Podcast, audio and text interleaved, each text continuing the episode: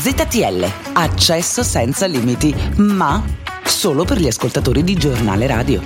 Preparate la vostra mente e apritevi a nuove esperienze con Francesco Borgonovo.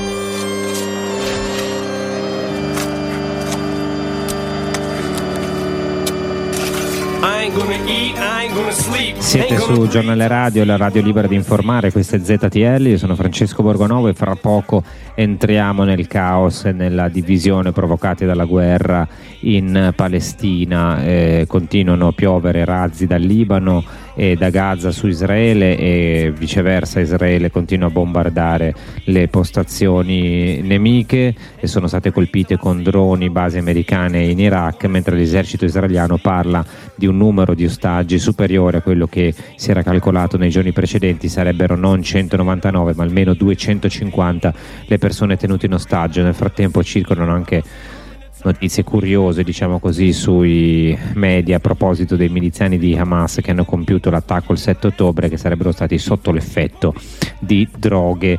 Eh, però non ci si divide soltanto uh, in Israele e Palestina, ci si divide anche qua sul conflitto, si continua a discutere, a litigare e si litiga anche su cose decisamente meno rilevanti, diciamo così, o meno dolorose. Per esempio a Lucca si litiga su una strada dedicata a Sandro Pertini, una notizia che sta facendo il giro di tutti i quotidiani online, ne parliamo fra pochissimo qui a ZTL su Giornale Radio, la radio libera di informare.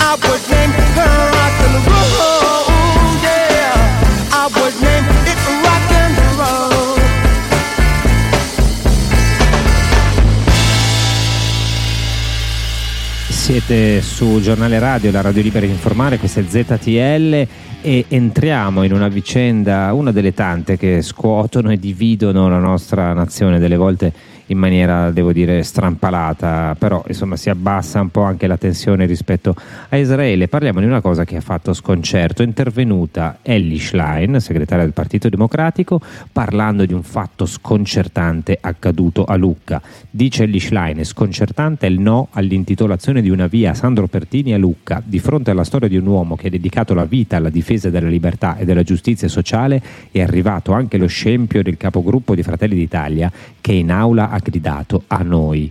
Noi abbiamo qui Mario Pardini che è il sindaco di Lucca. Eh, sindaco, ma che è successo? Che avete fatto? Non volete intitolare la strada Sando Pertini? Buonasera, salve. Beh, senti, allora, visto che appunto ho sentito la, la, diciamo così, l'antefatto che stava raccontando, secondo me però è anche abbastanza sconcertante appunto che i leader nazionali intervengano sull'argomento senza sapere la storia fino in fondo perché martedì scorso in consiglio comunale non è stata assolutamente bocciata l'intitolazione di una strada o una piazza all'ex presidente Sandro Pertini nel merito. È stata bocciata perché eh, la mozione era stata presentata e, e, lì non era la discussione, non verteva lì la discussione perché c'è una modalità di intitolazione, c'è una commissione toponomastica e dove devono essere poi presentate tali domande.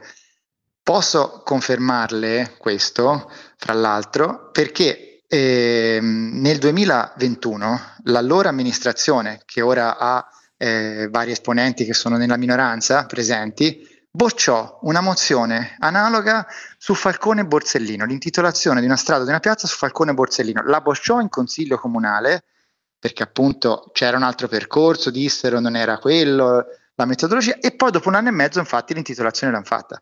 Quindi siamo di quindi, fronte alla stessa situazione. Ve- quindi secondo lei non è vero, cioè voi non è vero che non volete intitolare una strada a Sandro Prettini? Assolutamente no.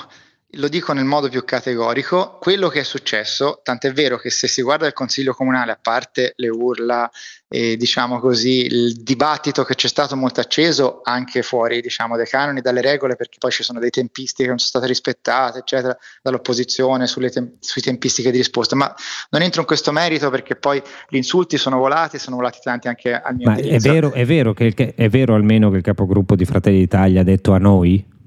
Ascolti, io personalmente non l'ho sentito, però se uno parla a microfono spento, non è che il consiglio è una eh, stanza ma, molto grande. Chi, chi, chi, è che l'ha sentito? Eh, Ellie Schlein io personalmente no, mica era lì. Appunto, evidentemente qualcuno dice di averlo sentito, eh, però io non l'ho sentito. Poi è chiaro che dico, se fosse vero che è stata detta quella frase, chiaramente non è il luogo di fare questo tipo di provocazioni.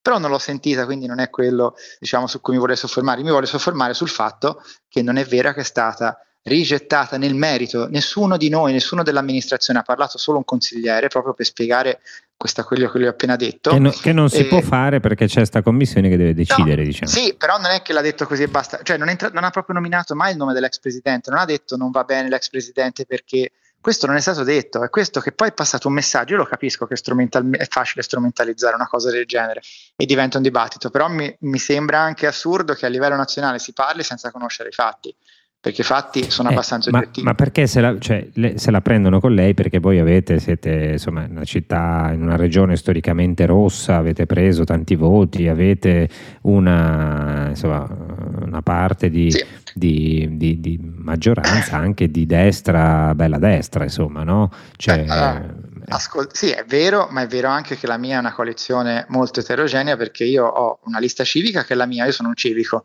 e sono appoggiato dalla mia lista civica.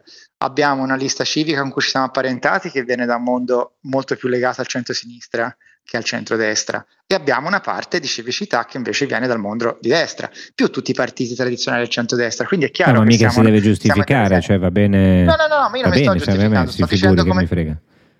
No, io lo sto dicendo, assolutamente non mi sto giustificando, io vado a testa alta di questa mia composizione a maggioranza e dei miei consiglieri perché stiamo facendo un ottimo lavoro. Le volevo dire che quando a livello nazionale io non so se lei si ricorda quando ci furono le elezioni delle amministrative 2022, il nostro, vabbè, insomma, ci fu, fu uno, diciamo Lucca nei ballottaggi fu una delle poche vittorie che il centrodestra ha avuto, perché fu una, il ballottaggio non certo. andò benissimo per il centrodestra.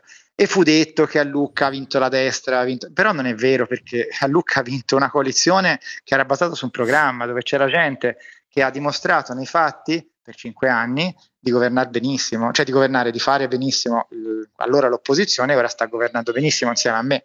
Quindi io non mi sto assolutamente giustificando, sto dicendo Quindi, che insomma... sono, sono, fiero della mia squadra e siccome proprio in questo anno e mezzo di governo non abbiamo mai, mai fatto nessun tipo di questione ideologica, capisco che l'opposizione che non ha tanti diciamo appilli perché il governo della città, secondo noi ovviamente, non sta andando male, anzi sta andando molto bene, la butta sempre in cacciare ideologica, ma le voglio spiegare che questa volta non è andata Però addirittura così. il segretario del PD, addirittura letto, il segretario del PD forse, eh, dovrebbe, forse, dovrebbe chiamare la Schlein. Beh, ho visto, ho visto anche il segretario di Azione che ha definito, insomma... Beh, il segretario di Azione tra i due diciamo un po' meno pesante, no? Che, che vuole dire il segretario sì, di Azione? Il segretario del PD è sicuramente pesante. Io però credo anche che... A Calenda eh, invece che vuole perché, dire? Ripeto, quando successe che magari sarebbe utile che si informi di come è andata veramente la cosa, perché a Lucca non è stata bocciata, quello che dico anche la Schlein, eh, dico entrambi, magari sarebbe utile che ascoltino anche la nostra campana, la versione che poi fra l'altro è, è, abbastanza oggettiva e allora semmai se non ci credono richiedano come mai fu bocciata Falcone Borsellino, due aeronazionali, una mozione analoga di intitolazione dicendo che appunto doveva essere fatto un altro tipo di percorso, cosa che poi è stata fatta e infatti c'è stata l'intitolazione. Cioè io, io farei tutto questo a livello nazionale se noi avessimo bocciato una commissione toponomastica, questo perché lì chiaramente sarebbe stata una mm. bocciatura nel merito, ma questo non è successo, non è stata neanche nominata la figura perché si diceva proprio che c'è, esiste un procedimento. Quello che a me dispiace è che l'opposizione poi abbia usato strumentalmente il nome dell'ex presidente perché sapeva benissimo che non poteva essere approvata in consiglio comunale una mozione del genere. Quindi semmai è abbastanza subdolo quello. E fra l'altro ho letto che Lampi ha detto che... Lampi, glielo leggo, così ce ne sì. tutti, ha detto che c'è una deriva fascistoide a Lucca. Beh, insomma, io ripeto, sono abituato a essere pragmatici che parlano i fatti. I fatti ci dicono che non esiste nessuna deriva fascistoide a Lucca, ma esiste semmai una deriva di, fa- di, di portare la città fuori da, da, dallo stato, diciamo così, di, dal passo molto lento in cui ha marciato negli ultimi dieci anni. Di ideologico non c'è assolutamente niente. Le, tutte le volte che esiste la minima eh, mozione legata a questi aspetti viene sempre alzato il tono di scontro perché capisco che sono questi gli appigli, però questa volta è abbastanza inconfutabile. E ripeto, io voglio fare la domanda perché l'ho fatta, come mai non fu bocciata la mozione di Falcone e Borsellino, due eroi nazionali? Questo è successo allora nel 2021. No, no, l'ho chiesto. Nel 2021, chiesto, poi... lo chiediamo a Ashline, lo chiediamo a Calenda e magari la vengono a trovare, no? La, la porta in questo giro. Io sono ben contento.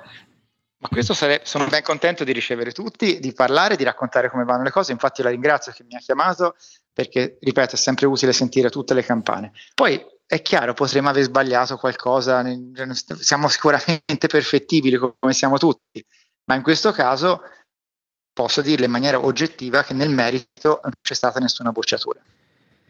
E allora io ringrazio Mario Pardini, sindaco di Lucca, che non ce l'ha con Sandro Pertini, non ce l'ha con nessuno, vuole continuare a fare la sua cosa senza le, le sue cose, giustamente amministrare la sua città senza queste polemiche sterili. Purtroppo qui è così, qui ci si divide su tutto in Italia, sempre strapaese nel senso negativo, perché poi strapaese era un grande movimento anche importante e noi ci tiriamo un po' sul morale adesso, perché dopo avere, no, ecco, sentiamoci anche una bella musica.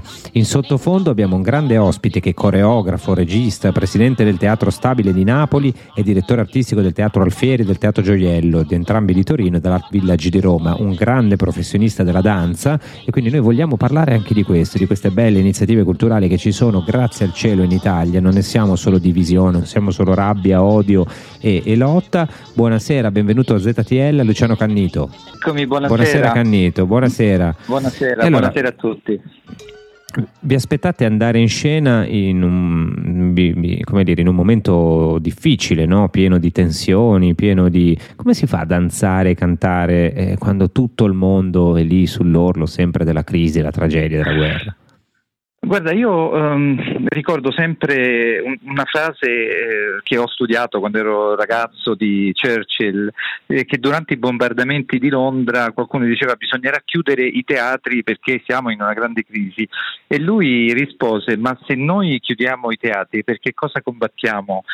Eh, nel senso che la vita deve continuare, la vita, la serenità eh, e non, non, possiamo vivere immersi costantemente ne, nell'angoscia e nel senso di, di problema eh, perché eh, togliamo l'essenza della nostra stessa eh, eh, esistenza. Il fatto di la leggerezza, secondo me, non va mai confusa con la superficialità. Io credo che il teatro, l'arte, la bellezza siano, siano parte delle cose che ci danno la forza per superarli i problemi, per trovare le soluzioni. Beh, sono appunto la cosa per cui si dovrebbe combattere, no? quando parliamo del terrorismo, ad esempio, diciamo i terroristi mettono a rischio, combattono i nostri valori e poi non sappiamo dire quali siano bene i nostri valori, ecco questo è uno dei nostri valori secondo me, questo tipo di, di creatività, anche di libertà, no? perché poi la, la, la vostra arte è, è la libertà totale del corpo che invece molti fondamentalisti negano. Ma è proprio questo il punto. E, eh, guarda, io ho vissuto due anni in Israele parlando proprio di questi problemi ed è uno dei popoli più eh, eh libero eh, interiormente, disinibito, eh, felice della vita eh, che abbia mai incontrato, perché, proprio perché hanno vissuto innumerevoli tragedie nella loro storia. Quindi questa è proprio una cosa che ci insegna, se noi pensiamo anche nelle più grandi crisi, il livello più basso dei suicidi ci sono proprio quando ci sono grandi crisi, grandi guerre.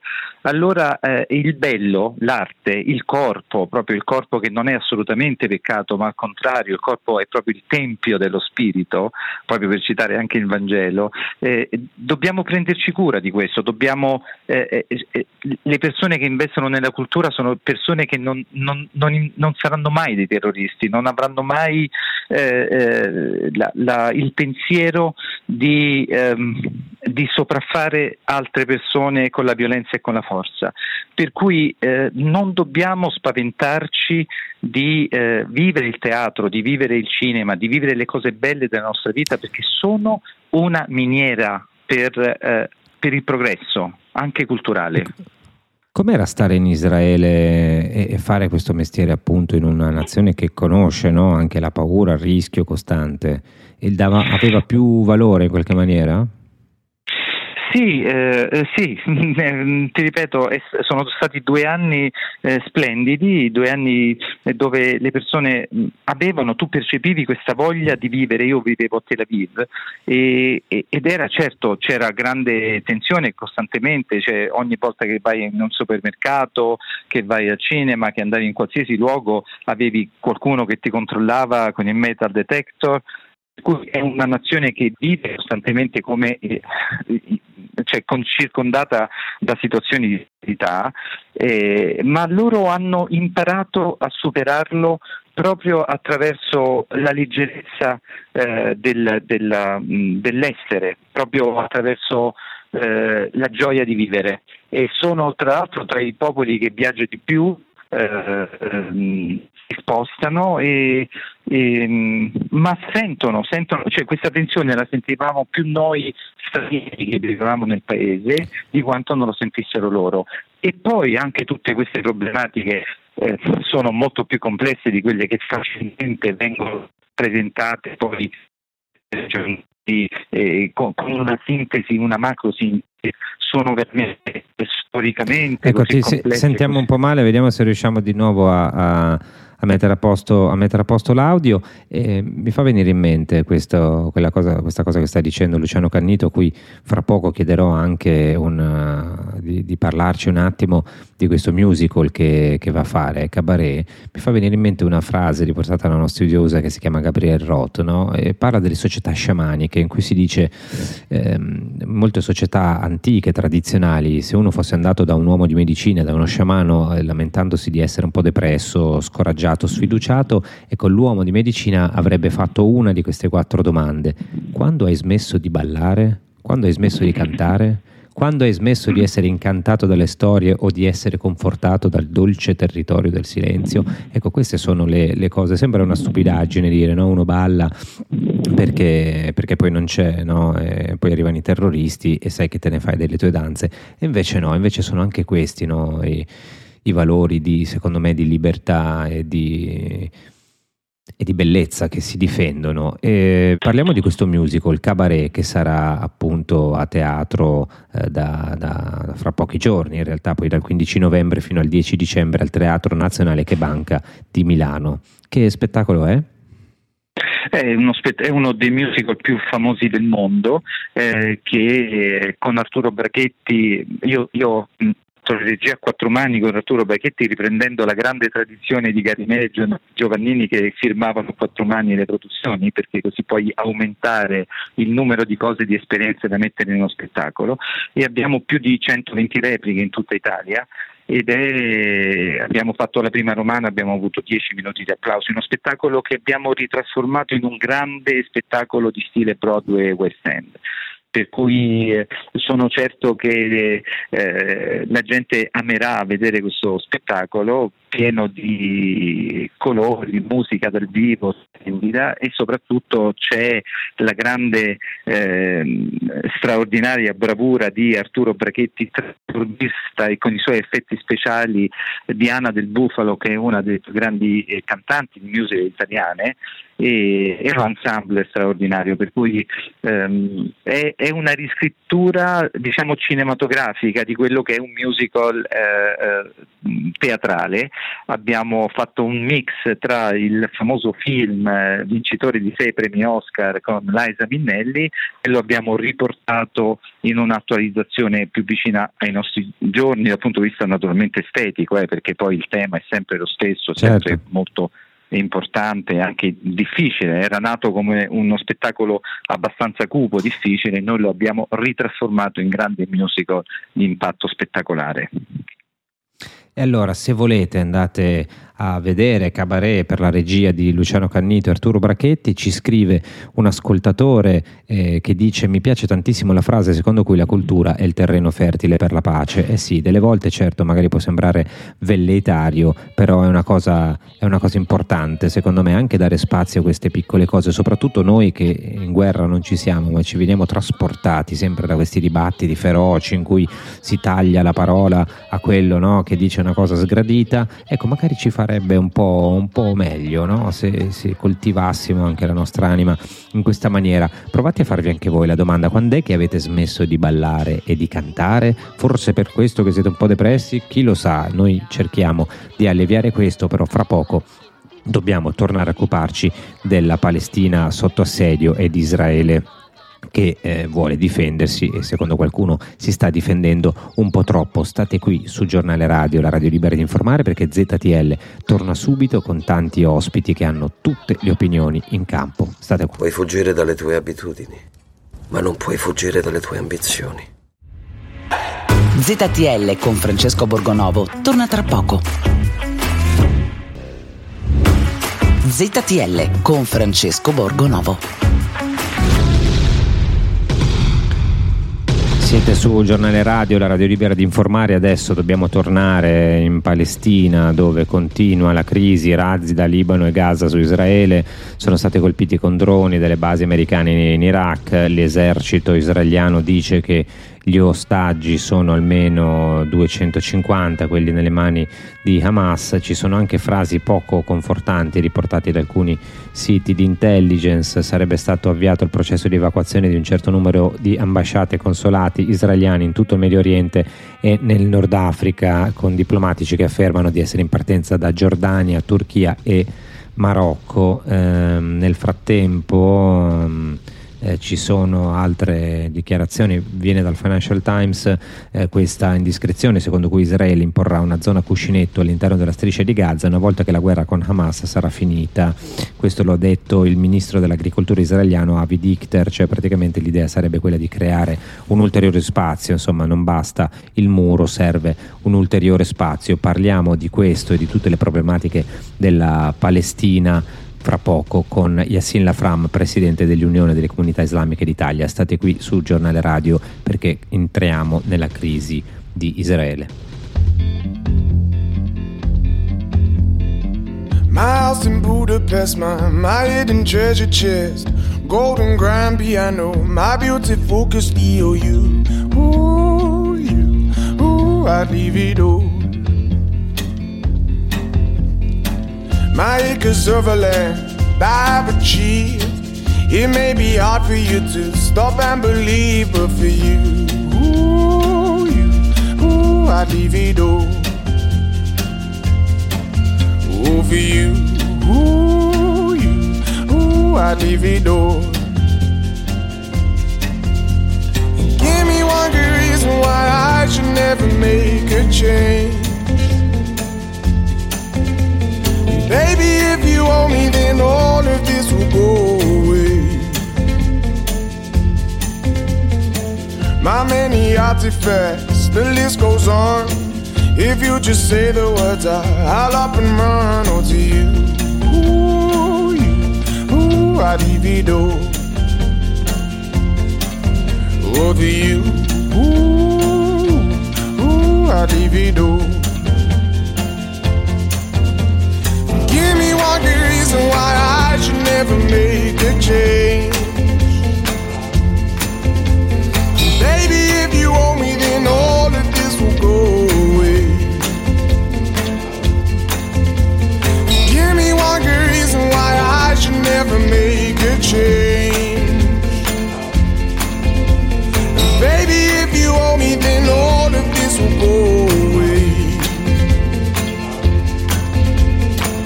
My house in Budapest, my, my hidden treasure chest, golden grand piano, my beautiful Castillo, you, ooh, you, ooh, I'd leave it all. Ooh, for you, ooh, you, ooh, I'd leave it all. Siete su Giornale Radio, la radio libera di informare, in cui sentiamo tutte le opinioni e tutte le versioni sulla crisi palestinese di cui parliamo con un uh, illustre rappresentante della comunità islamica italiana. Benvenuto Yassin Lafram, presidente dell'Unione delle Comunità Islamiche d'Italia. Benvenuto a ZTL. Buonasera a tutti voi, grazie Francesco.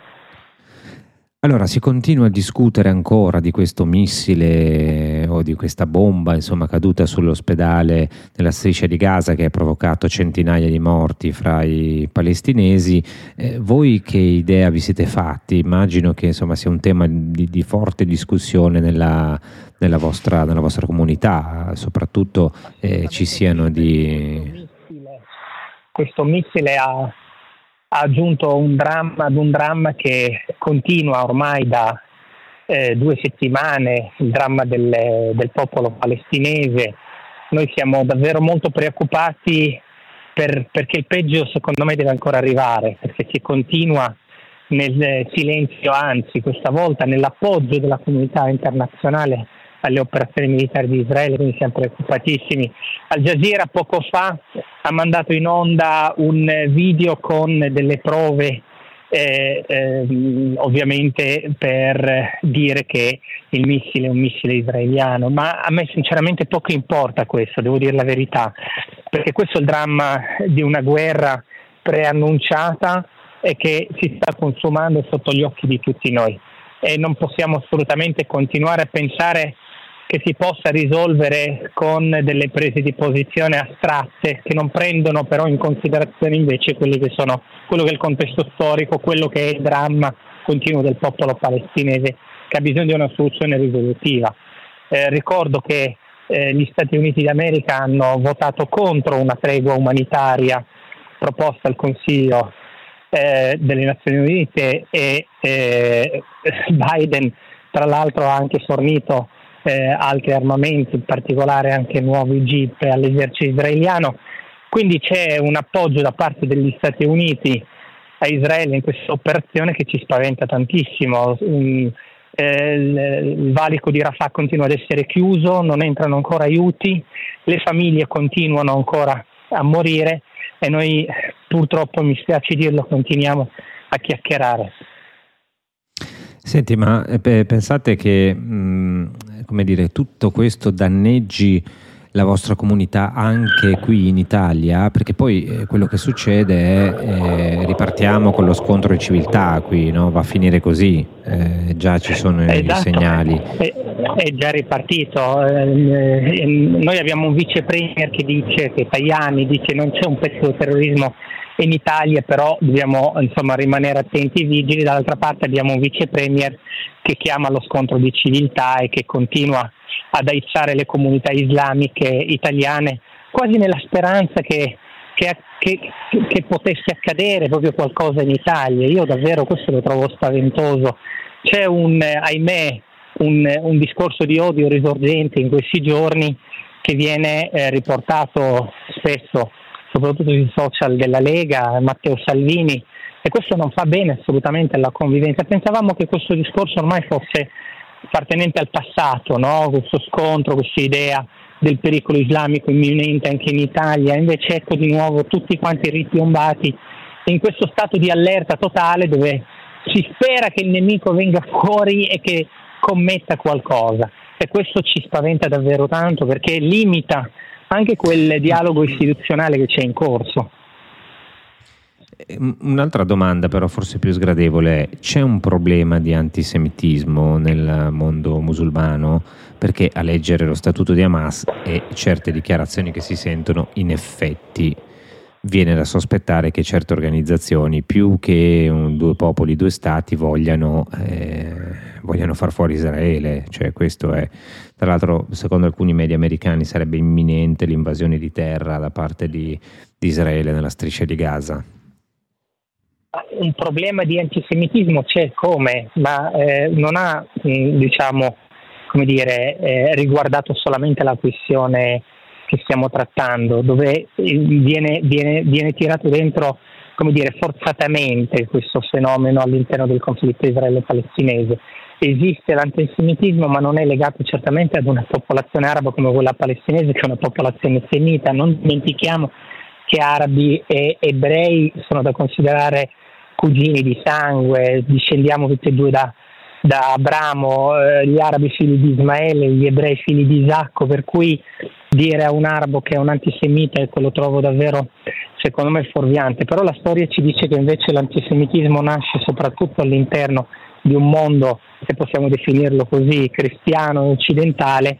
Non a caso l'olocausto si è consumato proprio nel cuore dell'Europa da parte di una Germania nazista in collaborazione con, o almeno nel silenzio di tante altre nazioni europee. Oggi c'è tutto un mondo che è sempre stato accusato di antisemitismo che vuole levarsi di dosso questa sì, accusa diciamo e allora è più, facile, è più facile ributtarla sui musulmani.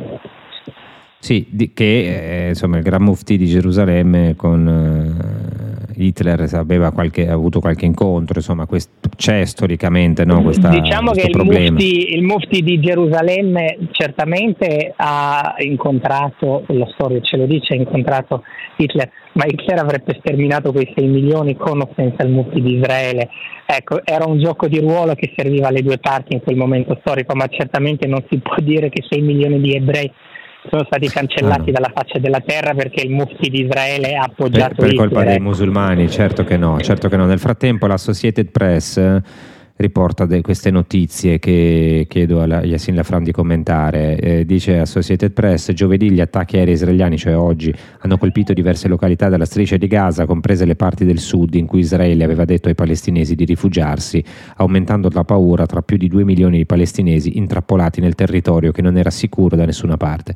Il ministro della difesa israeliano ha detto alle truppe di terra di tenersi pronte a entrare a Gaza, anche se non ha detto quando inizierà l'invasione situazione. E intanto le autorità stanno ancora elaborando la logistica per la consegna di aiuti a Gaza dall'Egitto, gli ospedali sono sopraffatti e hanno cercato di distribuire le forniture mediche e il carburante per i generatori diesel per mantenere in funzione le attrezzature. I medici nei reparti bui suturavano le ferite alla luce dei cellulari. Un medico dell'ospedale più grande ha detto che il personale utilizzava l'aceto del negozio all'angolo per curare le ferite infette. Nel frattempo l'esercito israeliano ha attaccato incessantemente Gaza come rappresaglia per la devastante furia furia di Hamas nel sud di Israele quasi due settimane fa, anche dopo che Israele ha detto ai palestinesi di evacuare il nord di Gaza e fuggire a sud gli attacchi si sono estesi in tutto il territorio e i militanti palestinesi hanno continuato a lanciare razzi contro Israele. Um, il ministro della difesa, questa è la notizia più, insomma, che lascia più perplessi, il ministro della difesa Yoav Gallant ha esortato le forze di terra israeliane dell'IDF a organizzarsi e essere pronte per l'ordine di entrare eh, stivali sul terreno, diciamo nella striscia di Gaza. Israele ha ammassato decine di migliaia di truppe lungo il confine. Chiedo un commento a, a Yassin Lafram. Ti cito. Sì. Sì, un commento prego, veloce. Prego. Eh, bisogna, bisogna, ma questo è un fatto, eh, ricordare che eh, Israele, dopo aver chiesto un'evacuazione forzata ai, agli abitanti di Gaza, cioè farli spostare praticamente da un angolo ad un altro angolo, li hanno bombardati anche dove sono arrivati alcuni nel sud della striscia, ma hanno addirittura bombardato anche dei convogli pieni di donne e di bambini ed è tutto stato documentato. Ricordiamo che gli israeliani non fanno entrare giornalisti internazionali nella striscia di Gaza, questa è dimostrazione che tutta Gaza è insicura, si può bombardare dappertutto, si può uccidere dappertutto, non a caso sono stati uccisi a quanto pare anche degli ostaggi israeliani, poi bisogna verificare anche le nazionalità, ma questo non lo sappiamo ancora. Noi prima di, questa, di, di questi bombardamenti dicevamo che l'entrata dell'esercito israeliano a Gaza sarebbe stata, si sarebbe poi consumata una carneficina una volta insomma, eh, entrati dentro, ma in realtà la carneficina si è già consumata. Io mi chiedo che cosa di peggio può succedere ai palestinesi eh, dovessero entrare gli israeliani. Eh, non lo so, eh, però questa è la frase che avrebbe pronunciato Yoav Gallant, ministro della difesa, incontrando le truppe. Chi vede Gaza, chi adesso vede Gaza da lontano, la vedrà dall'interno, ve lo prometto. Questo ha detto il ministro ecco. della difesa israeliano. Già, ma noi l'abbiamo già vista in questi giorni da dentro ed è praticamente una, una striscia distrutta più di, qua, di quanto lo era prima.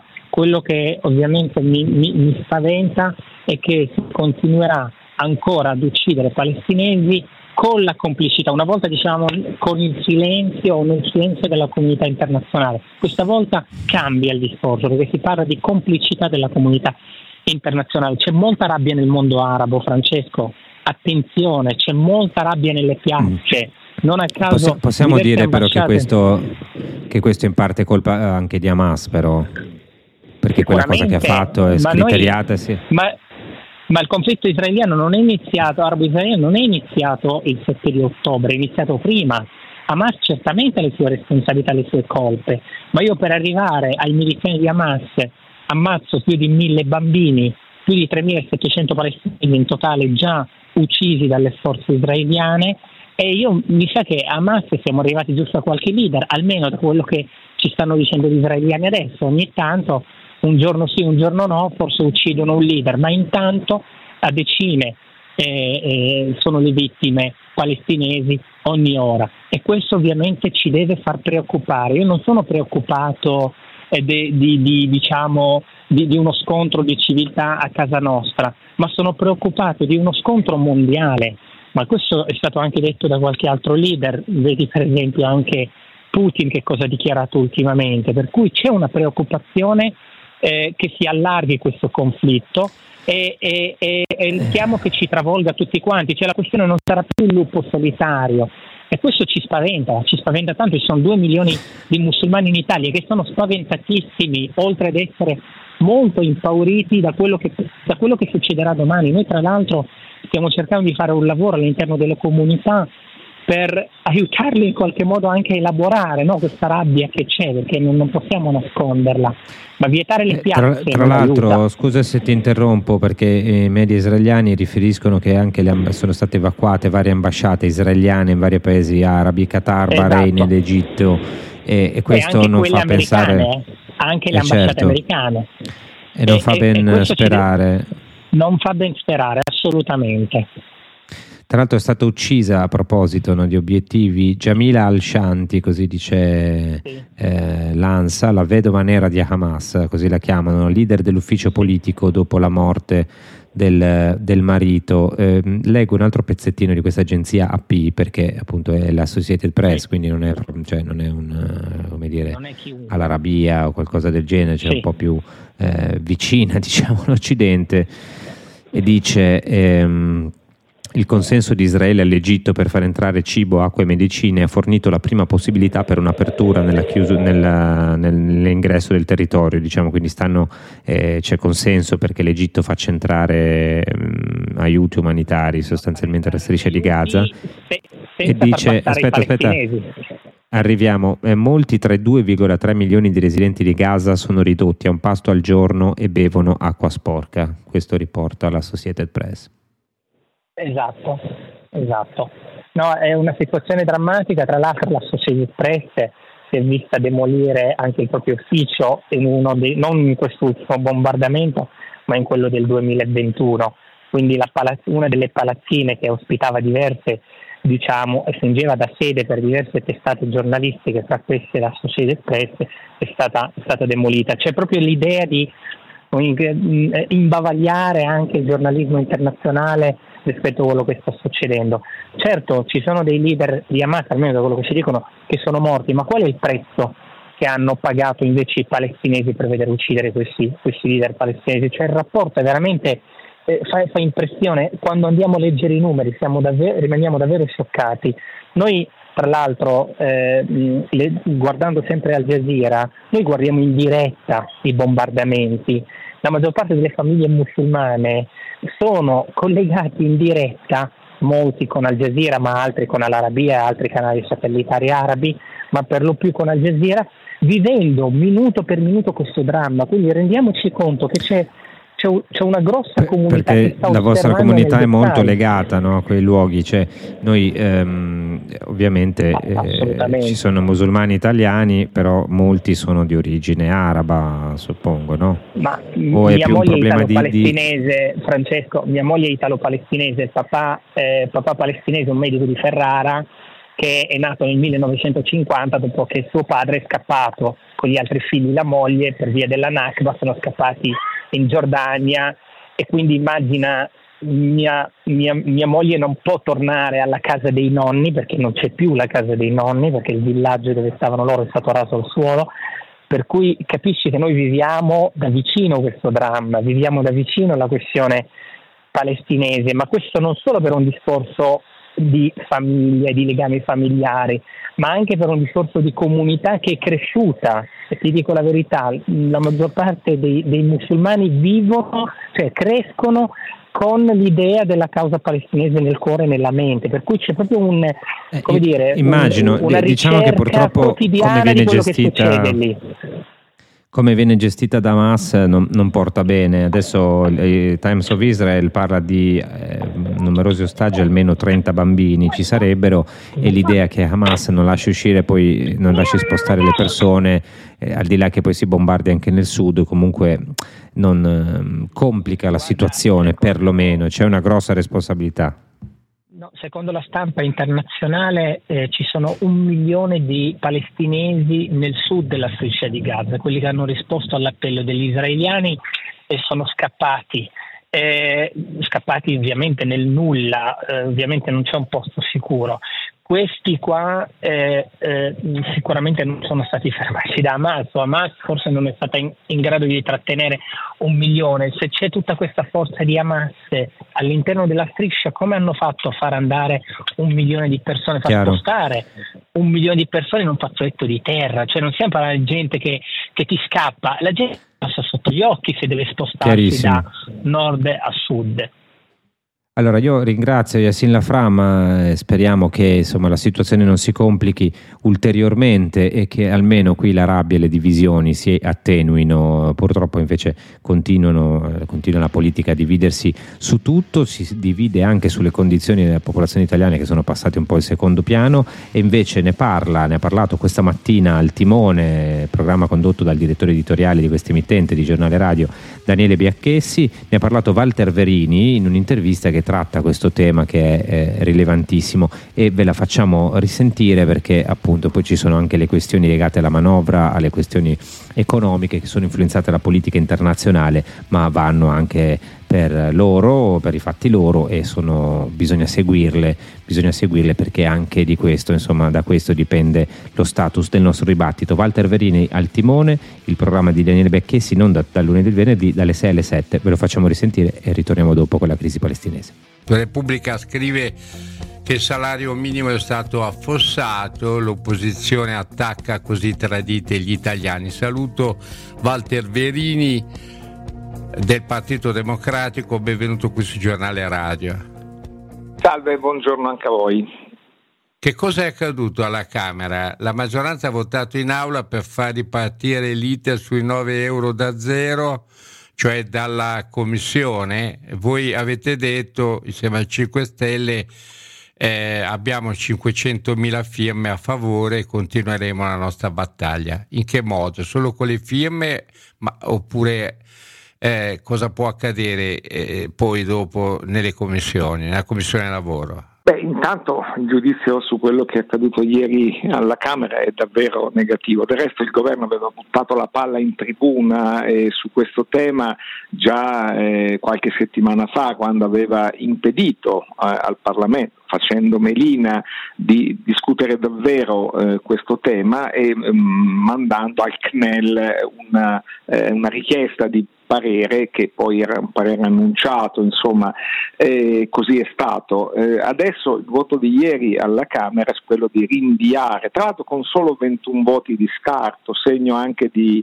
eh, disagio e qualche dissenso dentro la maggioranza, di rimandare in commissione il tema significa eh, rinviare sine die il problema. E cosa faremo? Eh, noi faremo quello che abbiamo detto, ci sono milioni di persone che eh, ehm, hanno bisogno di questa misura che mm, non, non definisco economico-sociale e basta, ma di civiltà. Non è possibile che ci siano salari eh, umilianti per la dignità delle persone e quindi noi combatteremo ancora in Parlamento, chiederemo con tutte le forze la ricalendarizzazione eh, di questo problema e in aula, in modo tale che anche eh, ormai tornata in commissione la, ehm, te, il tema, la, la, materia possa essere al più presto riportata in aula, perché in commissione l'abbiamo visto con tanti provvedimenti, i, pro, le, le, i progetti di legge possono eh, durare per mesi, invece no, c'è urgenza.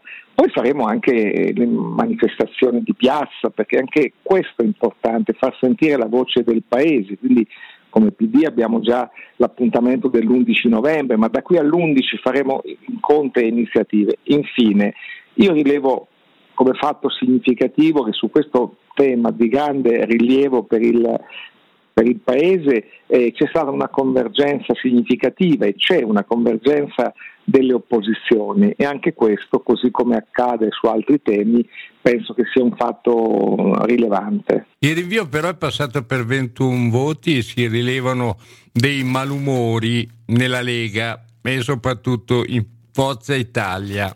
Appunto, lo, lo stavo dicendo, i 21 voti eh, di scarto sono pochi rispetto ai rapporti di forza eh, tra maggioranza e opposizione in Parlamento, segno che eh, questo è un tema mh, che riguarda come altri, come la sanità pubblica, su cui il governo non dà eh, risposte adeguate, su, su, altri temi sociali. Questo tema del salario minimo riguarda la vita vera, la vita vera delle persone. Sono oltre 3 milioni eh, di cittadini eh, poveri interessati eh, al tema del salario minimo, ehm, sfruttati, sfruttati eh, e questo vivono queste persone nelle città, vivono e li incontriamo e li incontrano anche i parlamentari eh, della maggioranza. Quindi questo tema li imbarazza perché eh, il Partito Democratico, ma anche le altre opposizioni, lo hanno mm, da tempo sollevato come mm, misura minima eh, sociale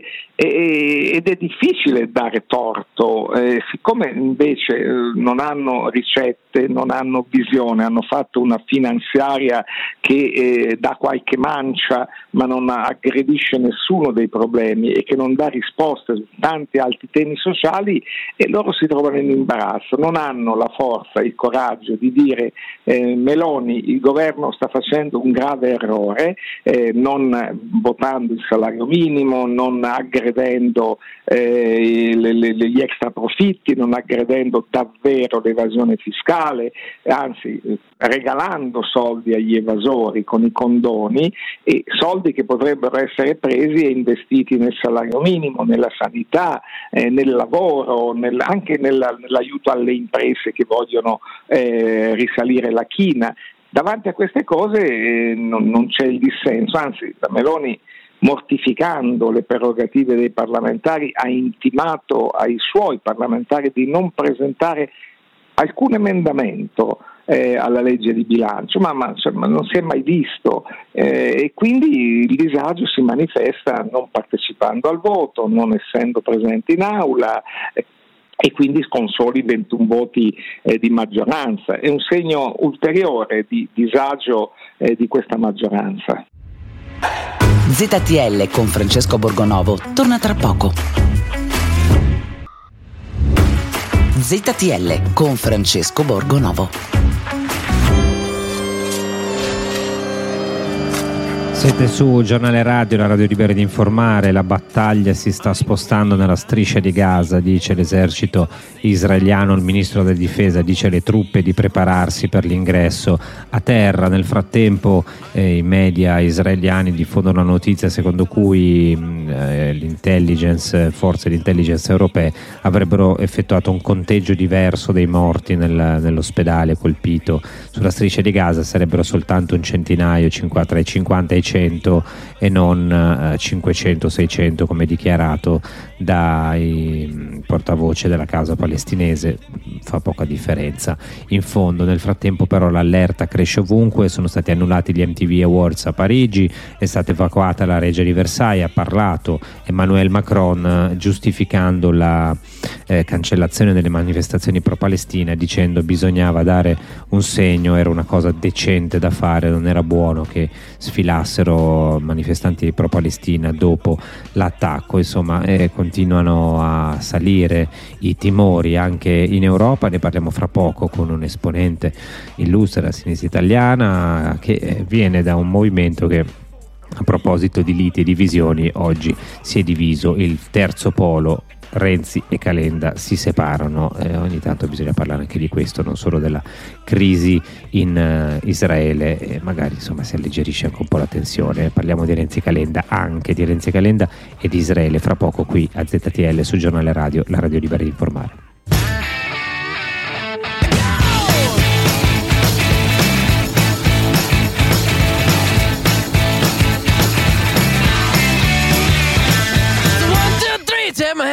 With me because you look so fine that I really wanna make you mine. I say you look so fine that I really wanna make you mine. Four, five, six, come on and get your kicks. Now you don't need the money when you look like that, do you, honey? Big black boots, long brown hair. She's so sweet with her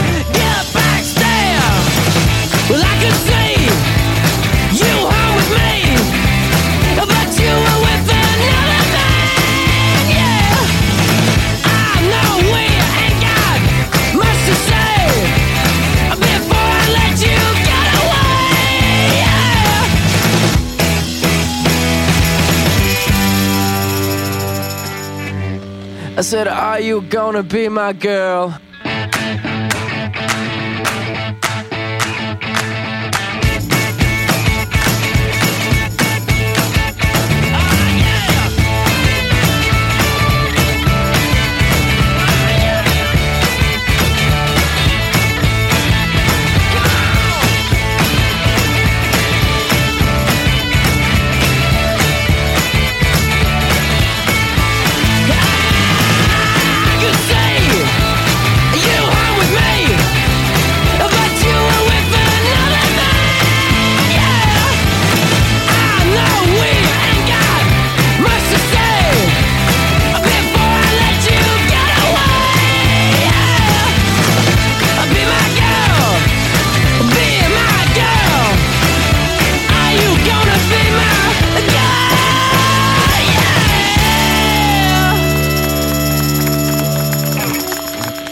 Nonostante tutto quello che hai fatto per loro, alla fine ti odieranno. Eh già, nonostante quello che hai fatto per loro, alla fine ti odieranno. Succede, succede soprattutto in politica. Oggi parliamo di separazioni devastanti, c'è quello ovviamente che ci impensierisce e ci addolora tantissimo in Israele, ma ce ne sono anche altre un po' meno drammatiche qui in Italia, però drammatiche per i protagonisti. Renzi e Calenda si separano Renzi dice che non si può più stare insieme, dall'altra parte invece gli dicono che ha violato lo statuto e quindi la separazione non è valida. E c'è qualcuno che questo matrimonio lo vuole rompere e qualcun altro che lo vuole invece tenere insieme a tutti i costi. Chiediamo anche questo, anche perché poi parliamo d'altro. Ettore Rosato, benvenuto a ZTL, anzi bentornato. Buonasera, buonasera.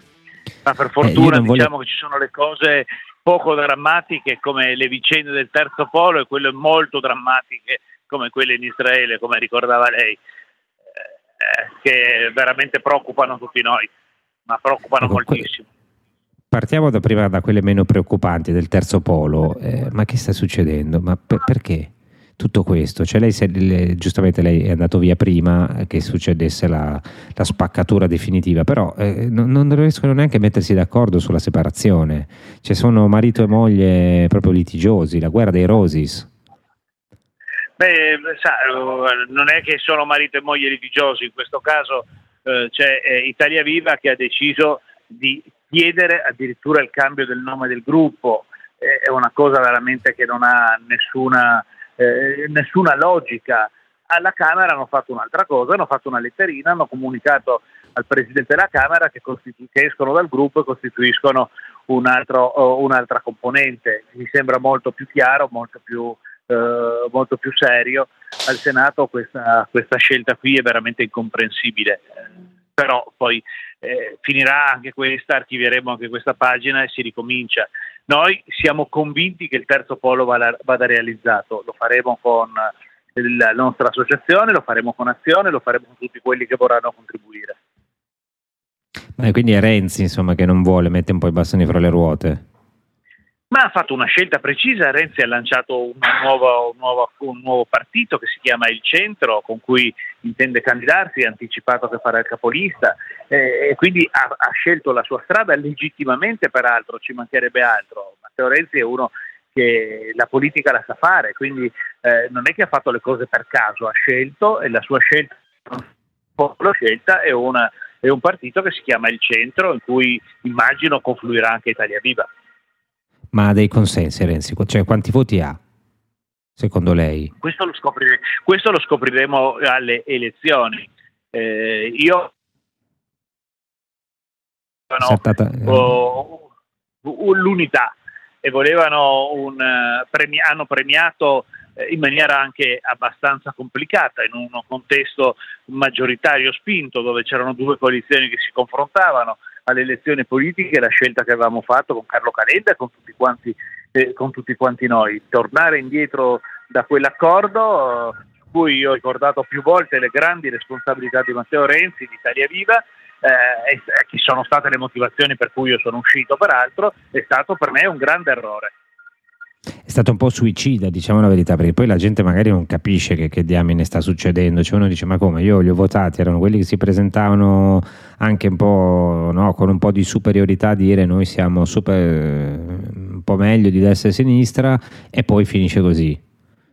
Sa, poi quando in una collocazione che si dice essere il centro e, e che è il centro moderato, moderato almeno deve esserlo nei toni, eh, si può essere molto riformisti se vogliamo rivoluzionari nei contenuti, ma nei toni non si può essere eh, eh, una, fare un teatro che dà, uno, che dà un, un, una immagine di continua conflittualità.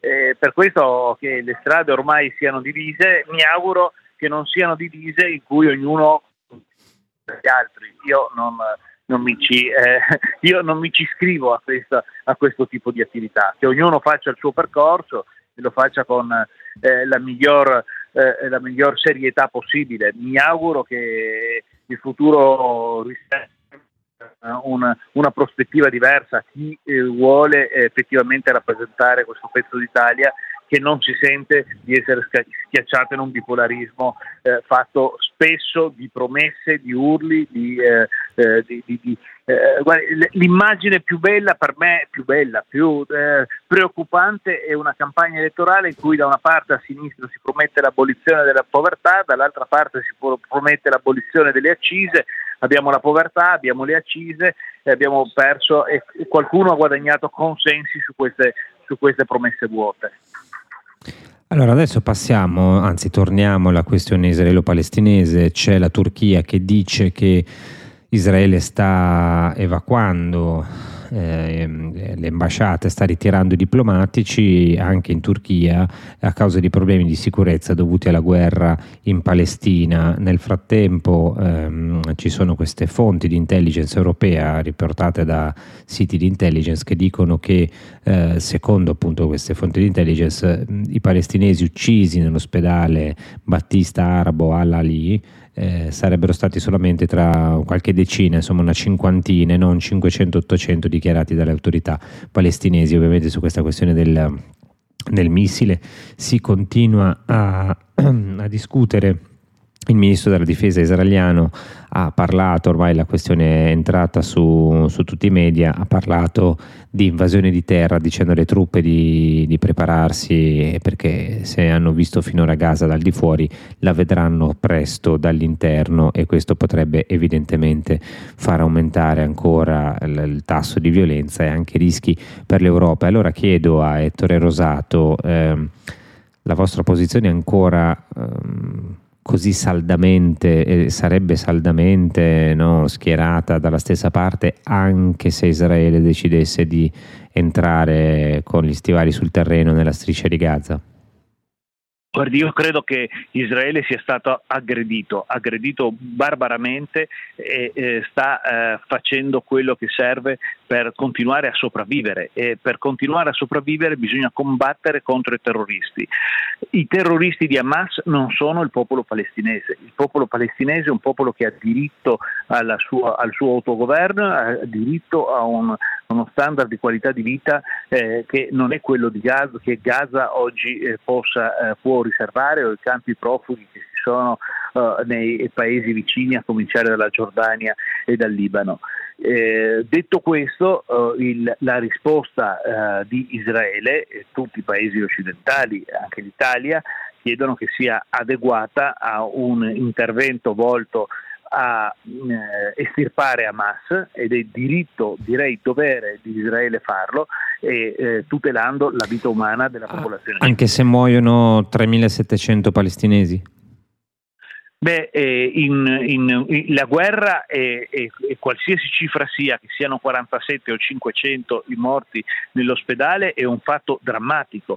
E la verità è che purtroppo Hamas usa i suoi concittadini come scudi umani e questo è quello che è sempre accaduto in, quella, in, quell'ambito dove il terrorismo prima di tutti colpisce le persone più fragili, le persone più deboli e in questo dicono però i palestinesi scudi umani di, eh, di Hamas.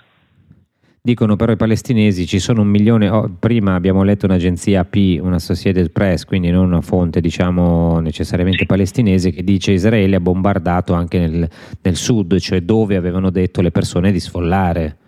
Forse la reazione è un po', mm, insomma va bene la reazione muscolare, è giustificatissima, però No, ma ogni reazione che colpisce la popolazione civile in difesa è una reazione che, è, eh, che bisogna evitare a tutti i costi ed è giusto che noi lo ricordiamo in tutti i momenti anche agli amici eh, israeliani.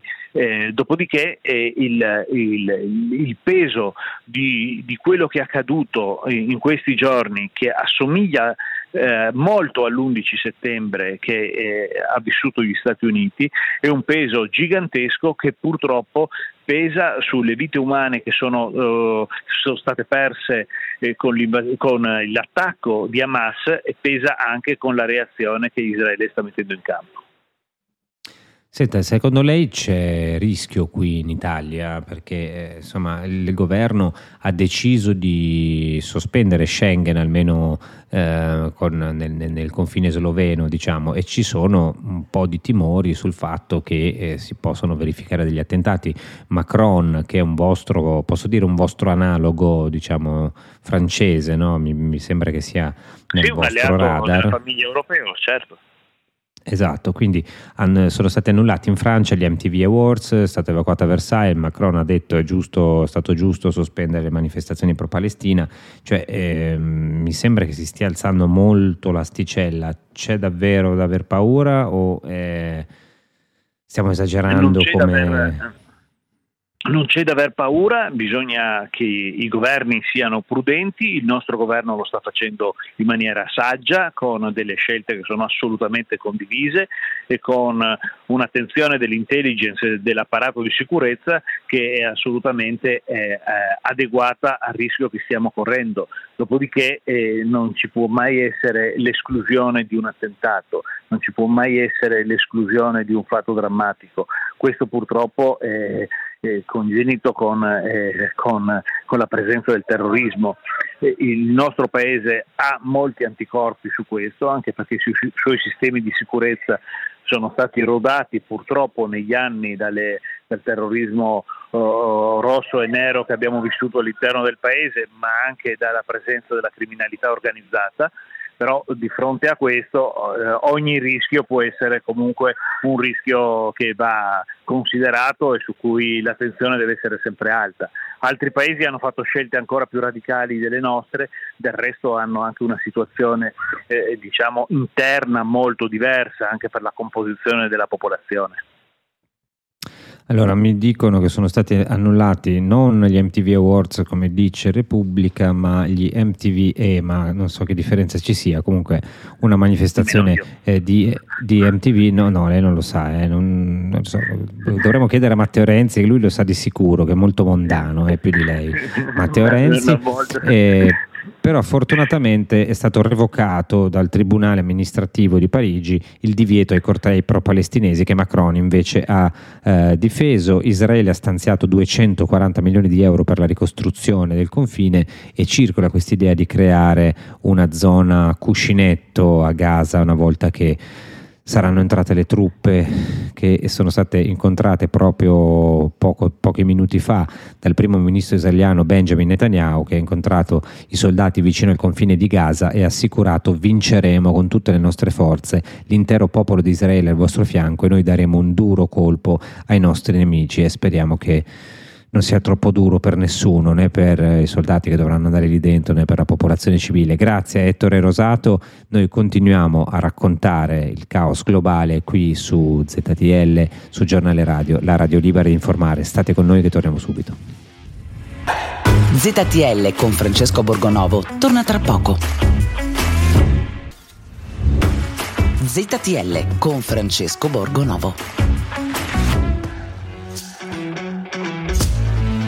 Siete su Giornale Radio, la radio libera di informare, questo è ZTL e continuiamo a occuparci del conflitto israelo-palestinese e di tutte le sue ricadute a livello globale che interessano ovviamente prima di tutto i grandi partner di Israele, ovvero gli Stati Uniti. Ne parliamo tra pochissimo con un grande, grandissimo esperto di cose americane e poi parliamo anche di una cosa che ci tocca più in profondità, più da vicino, ma quando si discute di scontro di civiltà, beh, scopriremo che nello scontro di civiltà entrano anche delle altre cose, entrano persino le grappe, i whisky, il vino, gli insaccati, tutta una serie di cose bellissime che fanno l'Italia e fanno anche la nostra cultura. State qua fra poco su ZTL, giornale radio, la radio libera di informare. I wanna be a slave, I wanna be a master. I wanna make your heartbeat run like roller coasters. I wanna be a good boy, I wanna be a gangster. Cause you could be the beauty and I could be the monster. I love you since this morning, no, just for aesthetic. I wanna touch your body so fucking electric. I know you're scared of me, you say that I'm too eccentric. I'm crying all my tears and that's fucking pathetic. I wanna make you hungry, then I wanna feed ya. I wanna paint your face like you're my Mona Lisa. I wanna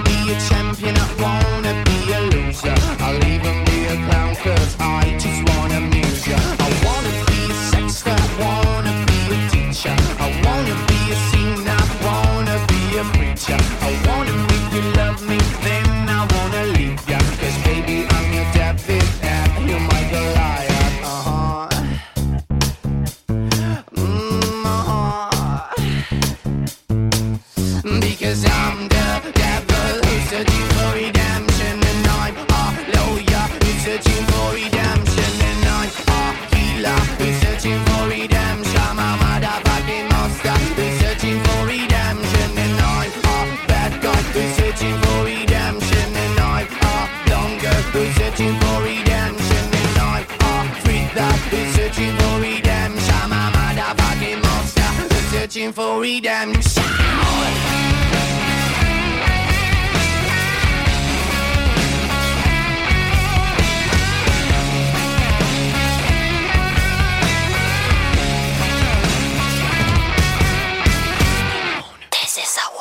Siete su Giornale Radio, la radio libera di informare, questo è ZTL, sono Francesco Borgonovo e diamo il benvenuto a Federico Petroni, consigliere redazionale di Limes e responsabile dell'Imes Club Bologna e confondatore di America, grande esperto di politica statunitense, benvenuto a ZTL.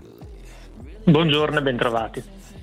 Eccoci, allora qui il, um, il, punto è capire esattamente che, che, ruolo possano giocare gli Stati Uniti in questa crisi. Se sull'Ucraina sono stati molto, molto presenti ovviamente, ma anche molto interventisti, almeno nella fase iniziale, adesso sembra che soprattutto dopo la visita in Israele Biden eh, tiri abbastanza il freno a mano, no? continua a dire non dovete, ha detto ieri incontrando Netanyahu, non dovete commettere gli errori che abbiamo abbiamo commesso noi dopo l'11 settembre, non dovete eh, calcare troppo la mano, ecco forse non hanno tanta voglia gli Stati Uniti in questo momento di impegnarsi in un'altra guerra pesante o di vedere un allargamento del conflitto.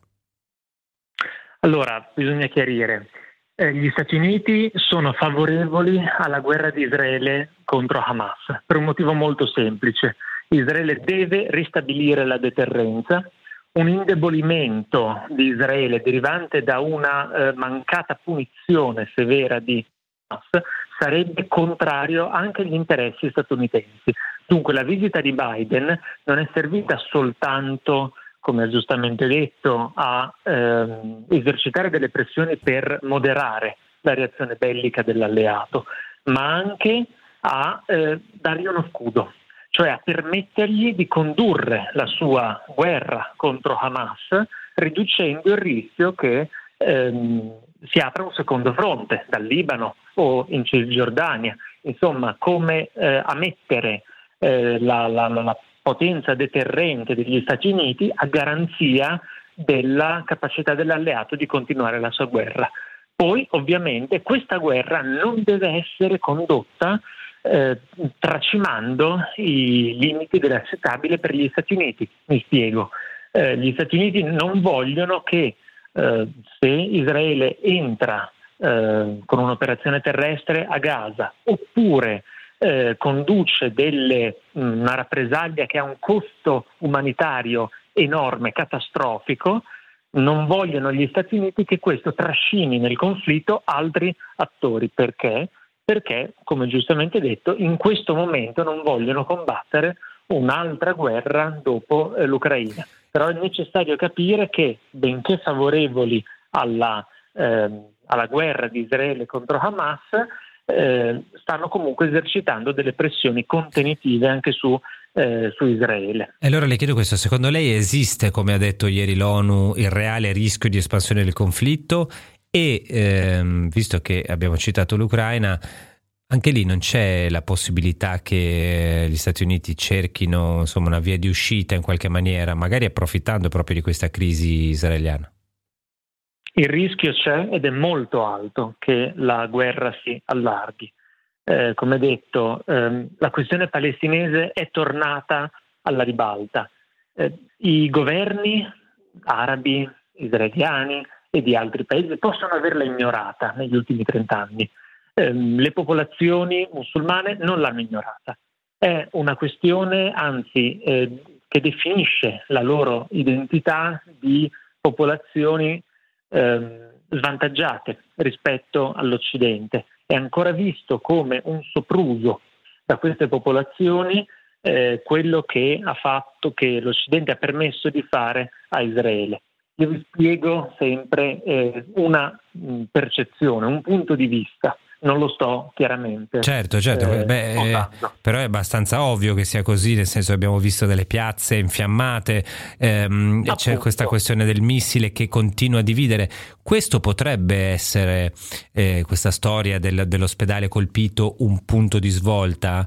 Perché... Ehm, noi abbiamo parlato anche nei giorni scorsi, anche ieri ovviamente tutto il pomeriggio è stato dedicato a questo dibattito, però il punto è eh, se eh, anche ci fossero delle prove che però arrivano dal Pentagono, arrivano da fonte statunitense, non sarebbero comunque credute e la divisione prosegue lo stesso. Quindi questa storia potrebbe effettivamente far passare Israele come responsabile di una... Uh, di un attacco a un ospedale che ha provocato 500 e passa morti, o magari invece eh, c'è davvero una responsabilità israeliana? È possibile che questa, questo tragico incidente eh, faccia tracimare eh, l'opinione pubblica musulmana, è assolutamente possibile Tuttavia, se si riesce a contenere eh, questa, esplosione di rabbia, che potrebbe eh, riguardare anche noi in Europa, eh, è possibile che non ci sia effettivamente l'interesse di altri attori come Hezbollah in Libano, come le milizie iraniane in Siria, eccetera, a forzare la mano. Detta in altri termini, questa era una scusa perfetta per eh, fare un affondo contro, eh, contro Israele. Se qualcuno voleva davvero intervenire nel conflitto, se non si sfrutta eh, questa occasione, allora è possibile che effettivamente non ci, siano, non ci sia tutta questa voglia da parte dei nemici di Israele di eh, affondare il colpo, anche perché Israele è in una situazione così difficile che, eh, letta dal punto di vista dei suoi avversari, quasi conviene lasciarlo, eh, lasciarlo bollire nel suo brodo, passatemi questa espressione eh, gergale. In che senso? Nel senso che eh, Israele è profondamente diviso eh, al suo interno, eh, è in difficoltà perché ha visto compromesso il proprio, il proprio deterrente, è meno invincibile di come era prima del 7 ottobre. Inoltre, con questa guerra aerea eh, si sta in ogni caso indicando le opinioni pubbliche non solo musulmane eh, del, del, resto del mondo. Eh, inoltre, se dovesse davvero eh, infilarsi nel, nel, pantano urbano di Gaza, eh, andrebbe incontro eh, a una mezza vittoria, anzi più probabilmente a una sconfitta, simile a quella patita dagli Stati Uniti in Iraq. E quindi... proprio, perché, sì, proprio perché andare a eh, stanare eh, nelle, nelle, giungle urbane eh, miliziani, militanti, terroristi, chiamateli come volete, è un'operazione sanguinosissima che espone a un serio rischio di, eh, di sconfitta. Ecco perché è in una situazione estremamente difficile Israele. Eh, quindi forse la, la, trappola di Hamas ha funzionato in qualche maniera, no? perché probabilmente l'obiettivo politico, adesso al di là del, dei proclami iraniani o al di là di, di, del sogno di qualcuno di scatenare il jihad globale che poi non, non, sembra mai verificarsi perché appunto ci pensano bene le altre nazioni che sono divise equalmente al loro interno, no? anche le nazioni musulmane, cioè il Qatar, i Sauditi, gli Emiratini, cioè sono in lite quasi perenne e beh forse il piano politico vero di, di breve periodo era questo, cioè creare un enorme problema a Israele anche sulla pelle degli abitanti della striscia. Sicuramente questo era il piano di Hamas, che poi infine è eh, il piano di Bin Laden.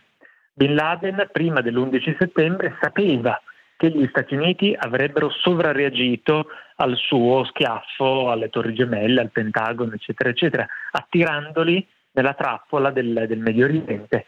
Ciò in cui non andò eh, a buon fine il piano di Bin Laden fu che eh, lui si immaginava che i, re, i, regimi alleati degli Stati Uniti in Medio Oriente, le varie monarchie arabe che lui tanto odiava, sarebbero crollati. Eh, tutto questo non è successo, ma eh, fu calcolato molto bene appunto la, la sovrareazione che avrebbe generato eh, l'attacco, l'attacco, terroristico. Il 7 ottobre eh, di, di Hamas è molto simile in questo senso e solo in questo senso eh, al, um, all'11 settembre. In ogni caso mm, mi permetto di sottolineare che è comunque estremo il rischio che eh, la guerra si allarghi, altrimenti Joe Biden non sarebbe andato in, ehm, in Israele a mettere anche il proprio corpo eh, come scudo eh, per, per Israele, altrimenti gli Stati Uniti non avrebbero inviato eh, due gruppi di battaglie di portaerei nel Mediterraneo orientale, altrimenti non avrebbero attivato eh, alcune, eh, alcune, migliaia di, di soldati eh, che si tengono pronti per entrare eventualmente in combattimento e non avrebbero minacciato Hezbollah, come pare, secondo la stampa israeliana, che sia successo, di usare direttamente la forza contro questa milizia libanese nel caso in cui apra un secondo fronte con, eh, con Israele. E poi ulteriore fattore, quello eh, del cosiddetto fattore umano, quello popolare. Eh, non sottostimiamo il rischio che eh, al di là di, delle volontà dei governi e dei capi delle milizie, non sottostimiamo l'esplosione di una rabbia popolare nei confronti eh, di Israele, di cittadini ebrei all'estero e di obiettivi occidentali. Ecco, e quest'ultima parte in conclusione eh, gliela devo chiedere perché lei cura una rubrica che si chiama Fiamme Americane per l'Imes, però eh, insomma non le sfuggono ovviamente anche i risvolti europei della, della, questione, perché il timore di molti, anche del ministro Crosetto che ne ha parlato, evocato forse fin troppo, insomma, però sono gli attacchi interni Mm, viene da chiedersi se effettivamente lo Stato islamico sia ancora in grado di produrli o se ehm, però ci siano magari anche forze di intelligence operative sul territorio europeo, magari di nazioni eh, arabe o altre, che possono giocare no, con questi presunti lupi solitari. Um, il, la nazione mh, mm, eh, di, di, di religione musulmana più attiva in termini di intelligence in Europa e anche in Italia è il Marocco, ma il Marocco non ha interesse a eh, sollevare questa questione. Si è schierato con Israele in questa, in questa, guerra, cioè ha condannato duramente Hamas, a differenza per esempio della vicina Algeria eh, che, è, eh, che, ha espresso addirittura solidarietà quello che, per quello che è successo. Quindi non mi preoccuperei troppo di, eh, nazioni, eh, di nazioni straniere. Mi, preoccuper- Alcune delle quali peraltro hanno rapporti con noi, ad esempio l'Algeria. Chiaramente, infatti anche questo è una cosa che eh, dobbiamo tenere in considerazione, cioè ci siamo legati a un paese che ha comunque interessi eh, anche confliggenti con i nostri, legati in termini di approvvigionamenti di gas. Quello che mi preoccupa più concretamente non è tanto lo Stato islamico in sé, il cosiddetto ISIS, eh, mi preoccupano più quelle reti di solidarietà eh, jihadiste che esistono da mh, decenni in Europa e che per esempio hanno permesso l'attentato di, eh, di Bruxelles. Al di là della narrazione del lupo solitario che impazzisce, questo eh, è un signore che in pochi giorni si è procurato un Kalashnikov, e, e, queste cose possono essere fatte solamente se si attinge a una rete di persone e di trafficanti e di terroristi eh, in grado di eh, procurare un'arma in così poco tempo. Ecco. Eh, quindi è questo più che altro il... Beh, anche il modo in cui questo signore si è aggirato per l'Europa dal 2011 all'altra sera, perché pare che sia sbarcato a Lampedusa, poi ha girato varie città italiane, è stato respinto forse anche in carcere, anzi mi pare proprio anche in carcere in Svezia, insomma ehm, non abbiamo come Europa, come sicurezza europea dato una grandissima prova di noi. Eh? No, sicuramente i rapporti di intelligence e di polizia devono essere, eh, devono essere migliorati. Quel che è certo è che comunque il Belgio è un, un posto dove traffici di qualunque genere, eh, dal jihadismo alle armi alla droga, circolano quasi impunemente, quindi è piuttosto facile eh, finire in quelle, in quelle reti da quelle parti. E, allora, e poi è tutta una eh, questione di, di, priorità. La nostra priorità da un anno e mezzo a questa parte è la guerra in Ucraina e tutto quello che eh, ne comporta. Eh, abbiamo sicuramente sottostimato la, la, minaccia terroristica pensando che fosse, eh, fosse andata via, esattamente come in maniera più grave e drammatica Israele ha sottostimato il rischio che ci potesse essere quello che è successo il 7 ottobre. E allora io ringrazio Federico Petroni, analista geopolitico di Limes, sua è la rubrica Fiamme Americane, un osservatorio sugli Stati Uniti. Noi lasciamo da parte per un attimo la crisi israelo-palestinese, torniamo vicino a casa nostra, torniamo in Europa, si diceva l'Europa è assente sulla questione internazionale, invece è fin troppo presente sulle questioni che ci riguardano. C'è con noi Sandro Cobror, direttore di Asso di Steel e presidente di Asso di Steel, che eh, rappresenta diventa chi fa, uh, come dire, del fa della cultura in Italia, perché la cultura italiana è fatta anche di, del, della carne, del cibo, del buon vino, del buon bere e, e um, i produttori di queste cose hanno un po' di problemi con l'Europa. Benvenuto Cabror. Buongiorno, buongiorno a lei. Sì, allora due allora, parole innanzitutto su... Sì, sì. prego. No, no, no, volevo chiedere perché voi avete fatto come asso di stile assieme a altre due associazioni che si chiamano ISIT e Federdoc, eh, avete espresso un po' di disappunto nei confronti del, della Commissione europea per questa bozza di piano lavoro annuale. Sono sempre cose tecniche complicatissime. Fatto sta che questa bozza è quella che poi concede dei finanziamenti sostanzialmente a chi poi lavora sul territorio, no? anche alle aziende. E voi dite, e voi dite che c'è una sorta di pregiudizio da parte dell'Europa su che cosa? E sulle carni rosse e, ehm, e le bevande alcoliche. E, a me questa roba, insomma, visto che abbiamo fatto tutta la roba, lo scontro di civiltà con l'Islam, con questo, con quell'altro, poi dopo c'è uno le carne rosse e bevande alcoliche e, e ce la spiega al netto delle questioni tecniche cosa sta succedendo? No, guardi, è, è, è, molto, è molto, semplice. Allora, eh, l'Europa fortunatamente ha un programma appunto di promozione, adesso senza entrare appunto nei tecnicismi, ma giusto un riferimento che è il regolamento 1144, quindi un regolamento europeo che prevede proprio la promozione di prodotti agroalimentari di particolare pregio e qualità, come per esempio i prodotti a indicazione geografica, quali per esempio appunto la grappa e il brand che noi rappresentiamo come associazione. E grazie appunto a questi finanziamenti i produttori, facciamo il caso specifico di grappa e brandy, hanno l'opportunità di cofinanziare insieme all'Europa delle attività di promozione all'estero. Questi, naturalmente questi cofinanziamenti sono essenziali per i produttori di queste indicazioni geografiche, perché parliamo di piccoli produttori tipicamente.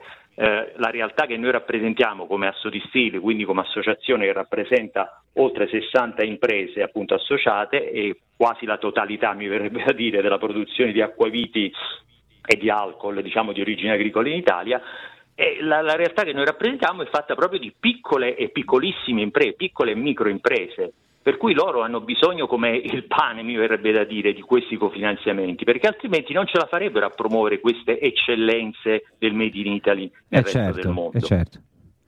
E quindi com'è quindi che... Tenga presente che noi Tenga presente, mi scusi, giusto per completare, noi partecipiamo come associazione, naturalmente a supporto delle aziende associate, già a dei programmi di promozione all'estero, perché fino ad oggi l'Europa non ha discriminato l'alcol, le bevande alcoliche e le carni rosse da questi e. Invece adesso comincia a farlo? Lo sta facendo? E invece adesso comincia a farlo. Comincia a farlo, cioè quest'anno in realtà già dallo scorso anno, eh, sulla base di una concezione un po' così di demonizzazione, se mi verrebbe da dire, no? di, di, questi eh, prodotti, appunto, queste bevande alcoliche, ma le carni rosse, ma i grassi animali e così via, si tende un po' a demoni- demonizzare una, tutta una serie di prodotti, per cui anche i, pro- i, programmi di promozione l'Europa dice, beh, da ora in avanti basta, non dobbiamo finanziare più questi, eh, que- questi prodotti che potrebbero essere teoricamente dannosi quant- per la salute. Quante aziende italiane rischiano la chiusura così, secondo lei? Ma guardi, più che eh, quante aziende noi abbiamo fatto diciamo, una stima perché tenga presente che eh, gli addetti diciamo, complessivi del settore sono circa 4.000 eh, tra diretti e indiretti. E, mm, sono a rischio almeno mille, mille posti di lavoro, ecco, quindi noi abbiamo fatto una stima di questo tipo. Ripeto, perché parliamo di piccole imprese, quindi non parliamo di grandi di corporation che quindi magari non hanno bisogno di questi finanziamenti. Senza questi finanziamenti la promozione all'estero, in particolare ripeto dei prodotti che noi rappresentiamo, quindi grappa e brandy, non si potrà più fare nella maniera più assoluta.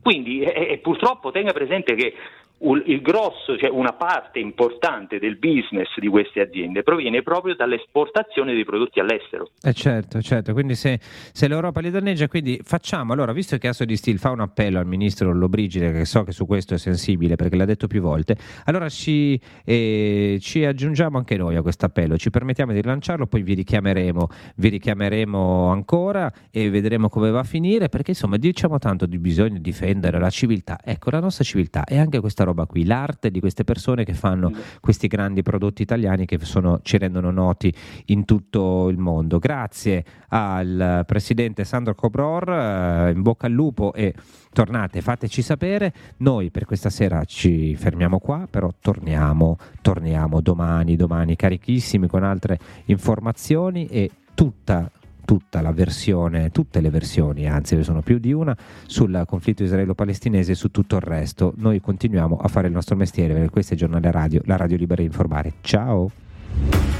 ZTL con Francesco Borgonovo.